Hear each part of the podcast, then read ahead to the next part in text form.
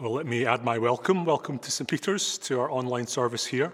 My name's Lloyd, and I'm one of the pastors here, and it's great to have you with us um, today. Uh, whatever time you're watching and wherever you're watching from, it's great to have you here. Were you ever asked this question What do you want to do when you grow up? I wonder if you had any annoying uncles or aunties who would ask you that question. I would answer, I, I, don't know. I've literally just learned to tie my shoelaces, and you're asking me to, to talk about my future career. I think that's a little unrealistic. A better question might be for us what do you want to be when you grow up? Or even better, who do you want to be when you grow up? And that's what we are, are looking at um, a bit today. We're looking from the perspective of the preacher. He's playing the role of that annoying uncle, but not to provoke a response or to get information from us or just to get us talking, but he asks us so that he can share some hard earned wisdom to us. He asks good questions that make us think. Who do you want to be when you grow up?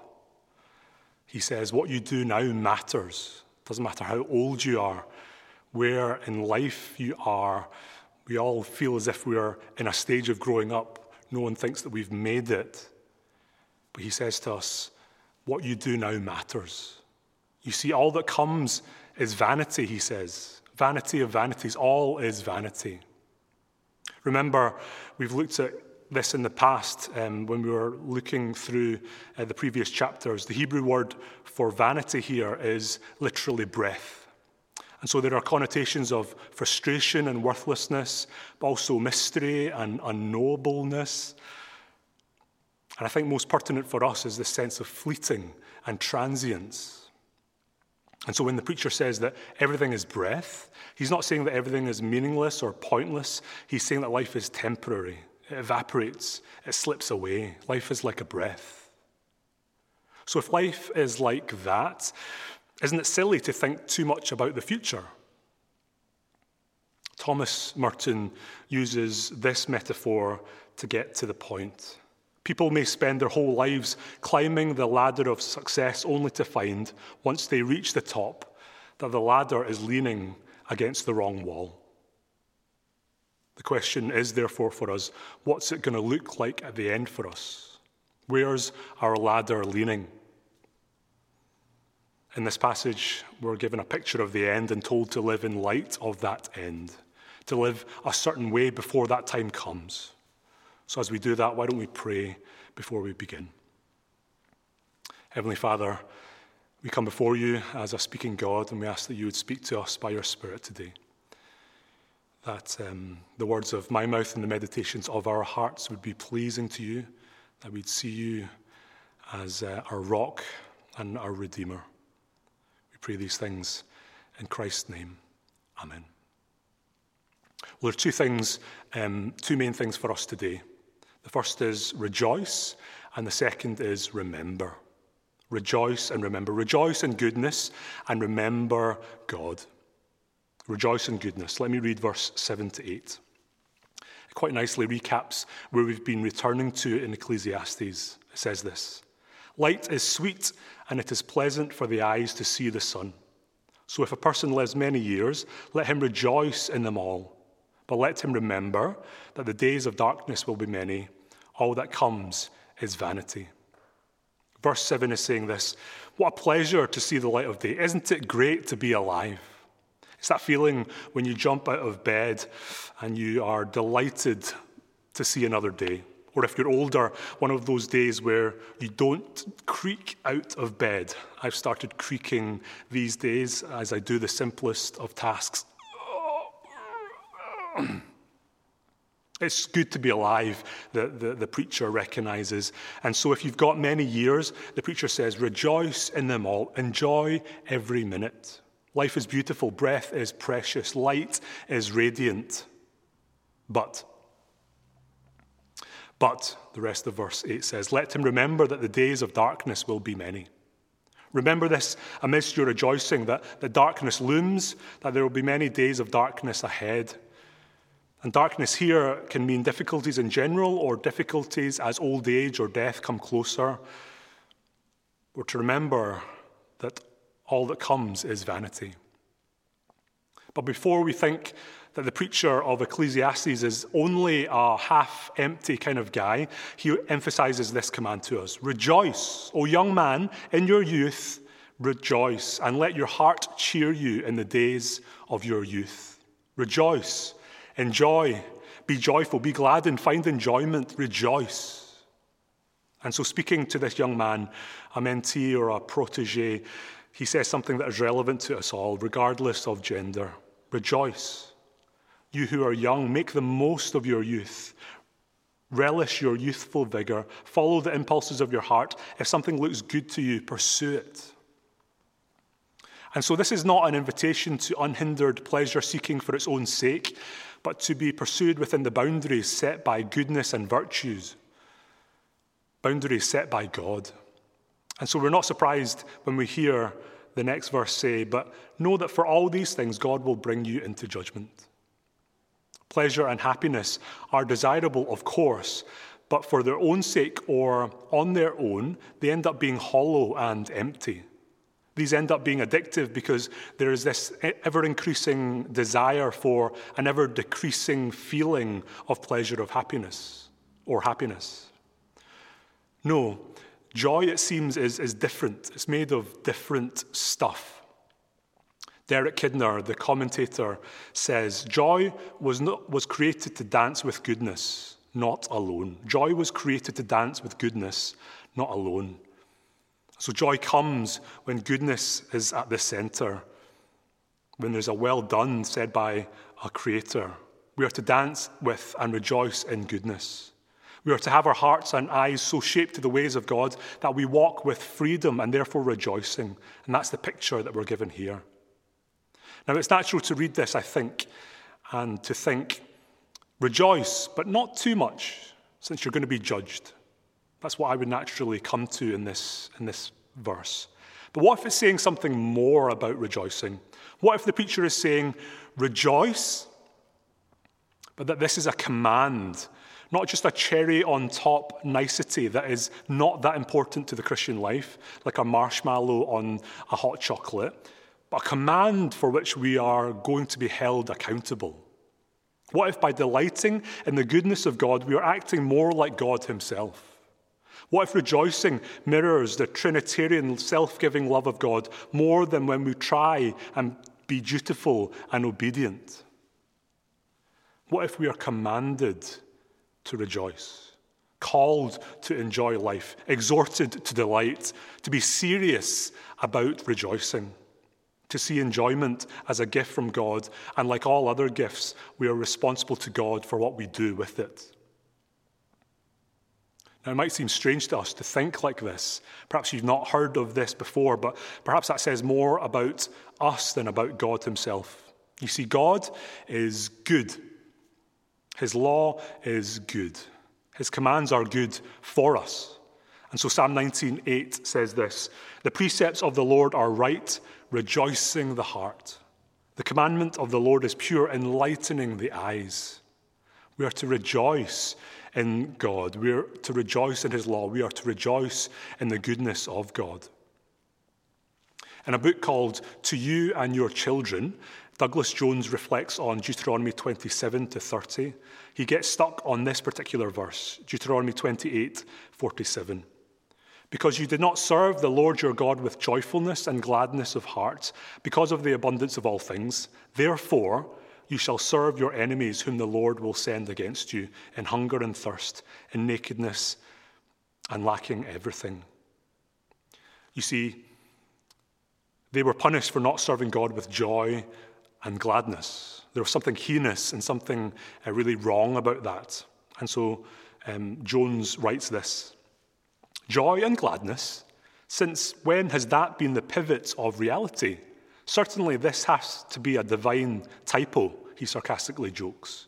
I don't pretend to understand the full weight of this claim, but we should be obsessed with finding out, obsessed with making it the very center of our lives and cultures. At the very least, we should get better, um, we should better grasp the place of joy and gladness of heart in the Christian life.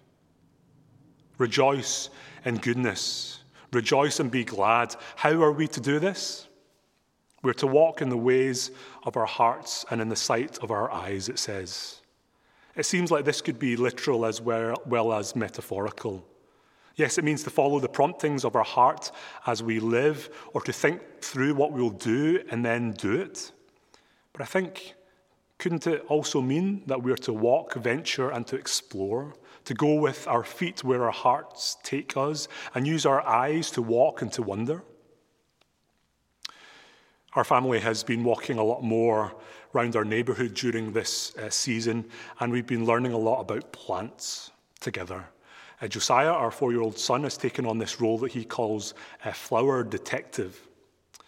And we've been learning about Mediterranean spurge and red hot poker torch lilies and woolly hedge nettle. And I was out for a walk with him only last week, and he just burst out into prayer. He said, Thank you, God, for creating such a beautiful world for us to enjoy.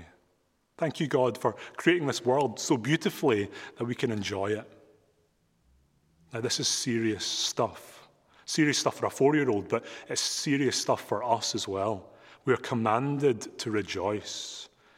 And we can start small, we can start young.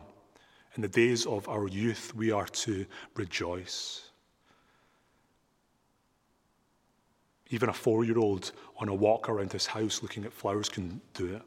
I wonder in what ways can we do it? In what ways can we start small and, and rejoice and see it as a command to do it with diligence and tenacity, to rejoice in the goodness of God? Well, we're also given guidance in verse 10 remove vexation from your heart and put away pain from your body, for youth and the dawn of life are, are vanity. As we rejoice in goodness, we're also to remove vexation, to avoid and turn away from anything that pre- prevents rejoicing. Whether it's trouble we can avoid, or discontent or frustration, we're to put those aside. We're to put away pain from our body, not to let pain prevent us from rejoicing. We're to put those aside, to refuse to give these power to prevent us from rejoicing. Why? Because youth and the dawn of life are, are so fleeting.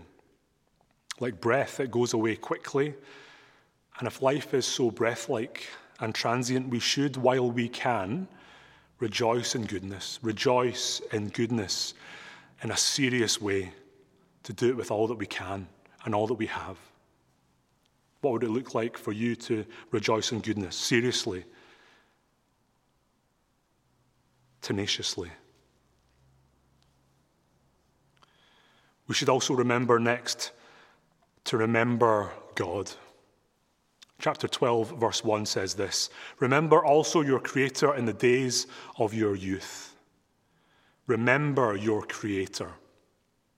Now, using this word creator, this name is not accidental. It's not like the preacher was going through a list of uh, the names of God in a name thesaurus, and his finger just so happened upon creator. No, creator is deliberate here. We're to remember God, our creator. You see, we're being told that the doctrine of creation is the soil of a life lived well. Doctrine of creation is the soil of a life lived well because it's like a trellis.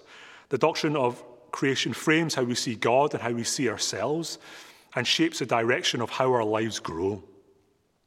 Notice the reference um, to the sun and light and moon and stars in verse 2 and the dust and spirit of verse 7. They're taking us back to Genesis. In the beginning, God. In the beginning, God created. God is creator. Remembering Him as creator is to remember that God made a good world. Good, good, good, good, good, good, good, very good. Remembering God as creator reminds us that we are uh, creatures too. Beloved creatures, uniquely loved creatures, but, but creatures who are part of creation nonetheless, made from the dust of the earth and given the breath of God and made in his image. And so, as we read uh, verses 1 to 7, we are to remember that God, the Creator alone, sees the full picture fully. And while we cannot figure out exactly what has been done from beginning to end, that's okay. He knows what he's doing. He's the creator. He sees the beginning from the end. He stands outside and is able to, to give meaning and life and hope to us. You see, we lose perspective when we forget that He is the creator and we are creatures. When that happens, we believe that we're in charge of what happens and we have the power to control our days. And so, wisdom is to remember God as creator, and foolishness actually is to forget that and to anxiously believe that we can mold life and this world into our image and to, into our shape. As we remember God as creator, we remember creation as it was intended to be, and to hold on to that as we experience life in its fallenness and decay. And so the preacher exhorts us remember God as creator now, before darkness comes and you can't actually remember anymore. And so in our passage, uh, we have this word before three times in verses 1 and 8. Remember your Creator in the days of your youth, verse 1, before the, the days of evil come. Remember your Creator in the days of your youth, verse 2, before the sun and the light and the moon and the stars are darkened. Remember your Creator in the days of your youth, verse 6, before the silver cord is snapped. There is urgency here. Remember God as Creator before old age and death come, come to us all. This seems to be this recurring picture here in the poetic, almost apocalyptic imagery that is painted here. Remember your Creator before the evil days come and the years draw near. The days that feel long, but the years that feel so quick. Before they pass you by and you have no pleasure in them, remember your Creator. Remember your Creator before the sun and the light and the moon and the stars are darkened and the clouds return after the rain, before what has been made begins to be unmade, before the lights go out in your senses, in your hospital room, in your world, in your relationships. Remember your Creator. And so the pictures keep coming. Some see these um, as allegorical references to the body deteriorating and, and decaying. But while it's quite fun to see um, grinders as teeth, or windows as eyes, or doors uh, being shut as ears, I don't think we even need to go there to get the gist of what's going on in this passage. There is this decreasing of activity, of deterioration, of decay. And so from the sky and the stars, we come to a house in verse 3 and 4. It's a sorry state the keepers of the house are trembling. The strong men stoop low and are strong no more. The grinders, who are female servants, are, are few, and those in the windows are dimmed like an old photo. And on, on the street, the doors are closed. There is not much grinding or activity or song left, only early mornings and the light sleep of old age. The pictures continue in verse 5. People are afraid to fall from any kind of height. The blossom of the almond tree is white, and so mirrors white hair and comes in the winter, talking about death. The grasshopper looks like he's been smoking grass, not hopping on grass like a grasshopper should. He's going slowly, decrepitly. And desire falls. Appetites, sexual or otherwise, fail because death awaits. And the only activity that is going on is for the funeral preparations as mourners go to and fro. Then in verse 6, the final before, remember your Creator before the silver cord is snapped, or the golden bowl is broken, or the pitcher is shattered at the fountain, or the wheel broken at the cistern. These utensils have no more use. They can't do what they were made to do. Water can't be got anymore. And it's a sad picture, a bleak one one that reminds me of the hardship of getting old in a culture that prizes shininess and productiveness and usefulness. We are asked, what will we do when we are no longer useful and productive and shiny? Well, I guess for all of us it depends, right? Because one day we will grow old and approach death. The question that the preacher is gently asking us is this Before that day, how are you going to live? Before those things happen, what will you be doing? He says, Rejoice in goodness and remember your Creator. And so we come to the end of our passage. Verse 7 gives a cyclical feel to these pictures of old age and death, reminding us of Genesis 1. That we're dust that we have life because God has breathed life into us. And although we don't fully know how close to these pictures of old age and, and, death we are, we can be sure of a Creator who knows the beginning and the end, and who knows our beginning and our end, and that we can trust Him. There's also a neatness to verse 8. Vanity of vanities, all is vanity. And it's what the preacher started off saying in chapter 1, verse 2, same words used there. And so he finishes his exploration of wisdom, he finishes where he started. And we are asked then, where do we place ourselves in this picture? The preacher is here speaking to a young man, but he speaks to us all, I think. By youth, the preacher might mean anyone who has not yet entered this kind of stage of old age and of death that we see in, in chapter 12. And so there remains opportunity for us all. The question is who do you want to be when you grow up? I mean it. Think about it. Because who you want to be at the end should affect how you live your life now. Because we all grow older, but not everyone grows softer and kinder. For every gentle, warm, and lovely older person you meet, there are probably many more stuck in their homes, alone, bitter, regretful, and shut off. The preacher says it matters what you do now while you can Here's another angle. What will it look like for you to die well? What will it look like for you to die well? What if a big part of discipleship was to learn how to die well? David Gibson suggests thinking about dying well by living life backwards. In his book, Living Life Backwards, the subtitle is Ecclesiastes how Ecclesiastes teaches us to live in light of the end. He says this Ecclesiastes teaches us to live life backwards, encourages us to take the one thing in the future that is certain, our death, and work backward from that point into all the details and decisions and heartaches of our lives, and to think about them from the perspective of the end. Ecclesiastes invites us to let the end sculpt, our priorities and goals, our greatest ambitions, and our strongest desires. End quote. David Brooks, an author who wrote The Road to Character, describes it like this It occurred to me that there are two sets of virtues the resume virtues and the eulogy virtues. The resume virtues are the skills you bring to the marketplace. The eulogy virtues are the ones that are talked about at your funeral. Whether you were kind, brave, honest, or faithful, were you able to, were you capable of deep love? We all know that the eulogy virtues are more important than the resume ones. But our culture and our educational systems spend more time teaching the skills and strategies you need for career success than the qualities you need to radiate that sort of inner light. Many of us are clearer on how to build an external career than on how to build inner character. So, what's going to be said at your funeral? What will you do now that will affect how you come to the end of your life? Who are you going to be when you grow up?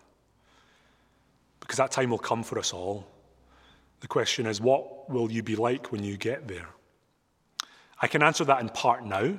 If right now you're grumpy and bad tempered and really difficult to be around, it's very likely that when you get older, you're going to be grumpy, bad tempered, and a drag to be around then too. If you're obsessed with money now, you're going to be obsessed with money then, even though you might not need it then.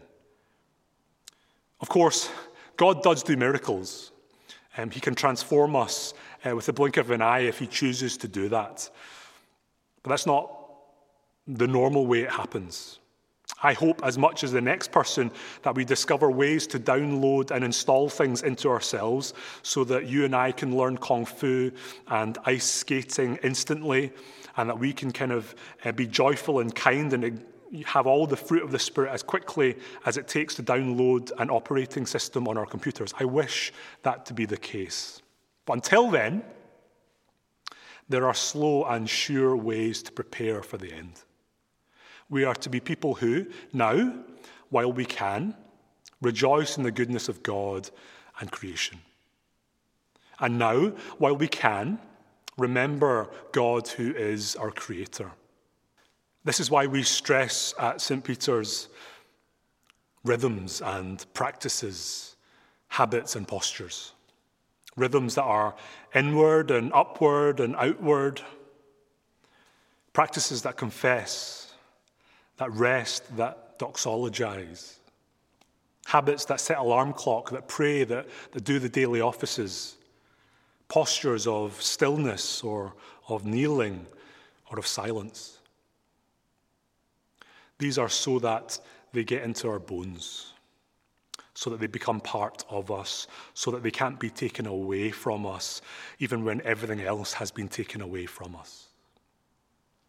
Because if you have habits, rhythms, practices in place, then time and the passing of time becomes your ally. All you need is patience. But if you don't have these, then time is your enemy. You're always grasping for more. The passing of time is a curse, and you'll fight every step of the way until the end creeps upon you. I had an old friend called Tom. Some of you will have heard me talk about him. We would go around and visit him. He was around uh, 90 odd, and Margaret, his wife, did lovely cakes, and so we would visit very often. He had the loveliest smile and we'd be chatting about something, and then he'd forget what he had been talking about, and then he would smile. Often, when he forgot what he was talking about, he would repeat this line from Amazing Grace Grace has brought me safe thus far, and grace will lead me home. Grace has brought me safe thus far, and grace will lead me home. It was beautiful. Whenever he forgot what he was saying, his first reaction, what blurted out of him, was, that line from that hymn. Can you imagine how many times he must have had to repeat this so that in his old age, forgetting what he was talking about, that that was what came out of him? That's a lot of, of rejoicing. That's a lot of singing. That's a lot of remembering there in Tom's youth. So that when it came time for him to die, he died well. That when he died, he realized that death wasn't um, something to be resisted and to be fought against, but that he was being taken home. That grace was um, leading him home. Not through his own effort, but by the amazing grace of his Savior, Jesus Christ. So that by the time it came to the end of his life, the end of his days, and for those who fall asleep in Christ, who have rejoiced, who have remembered their Creator, that we can say at their graveside these words. They're part of the funeral liturgy. The Lord is full of compassion and mercy, slow to anger and of great goodness. As a father is tender towards his children, so is the Lord tender to those that fear him. For he knows of what we are made. He remembers that we are but dust. Our days are like the grass. We flourish like a flower of the field. When the wind goes over it, it is gone, and its place will know it no more. But the merciful goodness of the Lord endures forever and ever toward those that fear him, and his righteousness upon their children's children. We have entrusted them to God's mercy, and now we commit this body to the ground earth to earth, ashes to ashes, dust to dust in sure and certain hope of the resurrection to eternal life through our Lord Jesus Christ, who will transform our frail bodies that they may be conformed to his glorious body, who died, was buried, and rose again for us. To him be glory forever and ever. Amen.